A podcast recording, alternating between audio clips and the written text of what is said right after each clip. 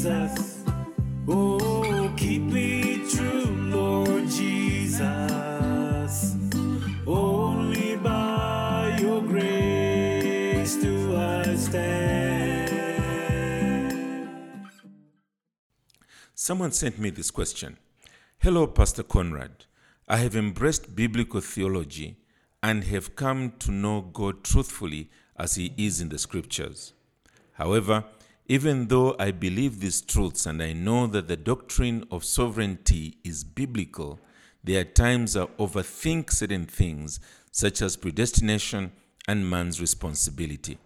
Do you have any advice on how I can overcome these thoughts?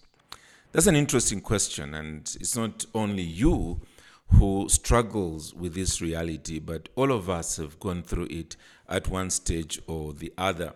And I'm sure what you mean by overthinking is that you think so much about it that it gets you to the point where you begin thinking there must be a contradiction. I mean, how can God um, sovereignly predestine all things and at the same time human beings be absolutely responsible?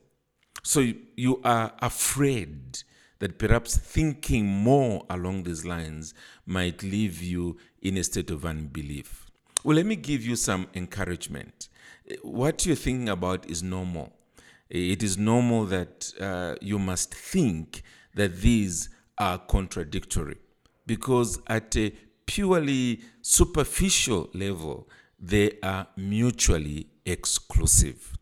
You cannot have a situation where someone else is fully controlling situations and affairs, and yet at the same time, those who are thus controlled should be responsible. However, the truth is that's exactly what the Bible teaches.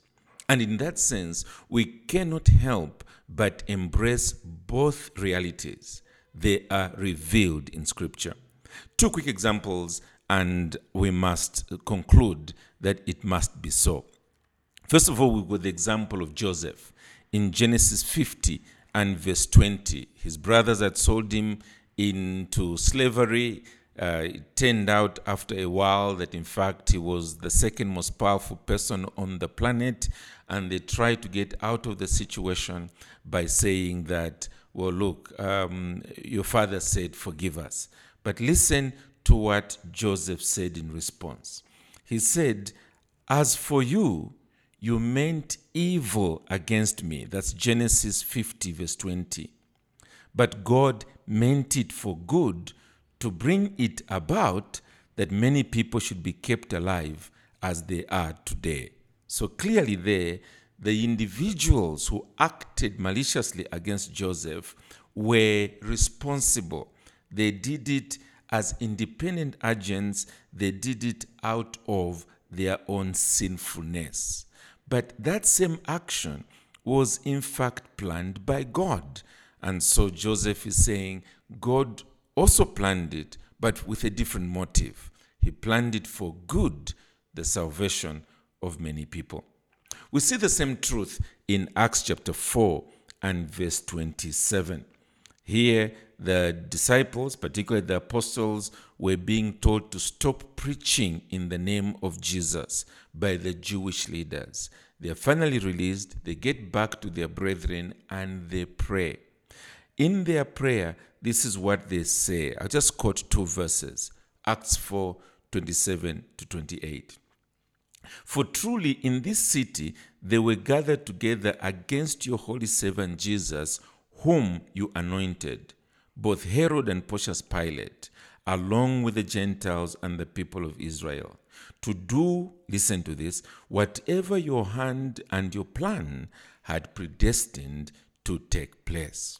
So the people, the Herod, Pontius Pilate, were planning against Jesus, against God, but at the same time, God had predestined all this. So we must get to the point of accepting our own human limitations. We can only see one side of the shield of truth at any one time.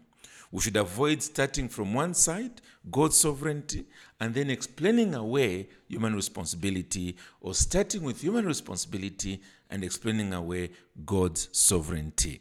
We must see each side 100% and be content with that. How can you overcome the tendency to overthink? Well, it's simple. Acknowledge your own human limitation.